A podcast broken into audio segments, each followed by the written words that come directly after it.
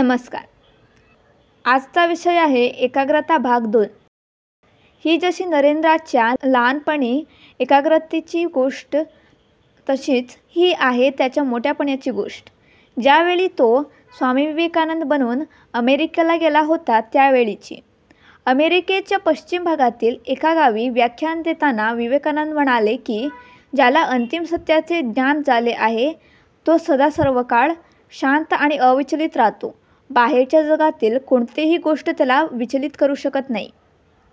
त्या व्याख्यानाला आलेल्या काही गुराखी पोरांनी त्यांचे हे म्हणणे ऐकले होते. म्हणून स्वामीजी जेव्हा त्यांच्या गावी व्याख्यानाला आले तेव्हा याबाबतीत त्यांची परीक्षा घेण्याचे त्या पोराने ठरविले.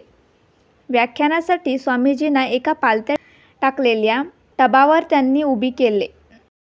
व्याख्यान सुरू झाले आणि थोड्याच वेळात स्वामीजी त्या विषयीशी पूर्णपणे एकरूप होऊन गेले.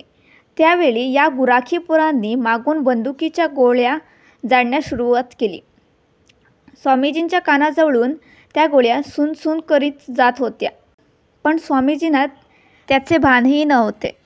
ते पूर्णपणे एकाग्र होऊन भाषण करीत होते. जेव्हा व्याख्यान संपले आणि स्वामीजी खाली बसले तेव्हा खजील होऊन ती पोरे पुढे आली आणि स्वामीजींची क्षमा मागून त्यांना म्हणाली आपण फार थोर आहात. आपण जे तोंडाने सांगता ते आचरणातही आणता.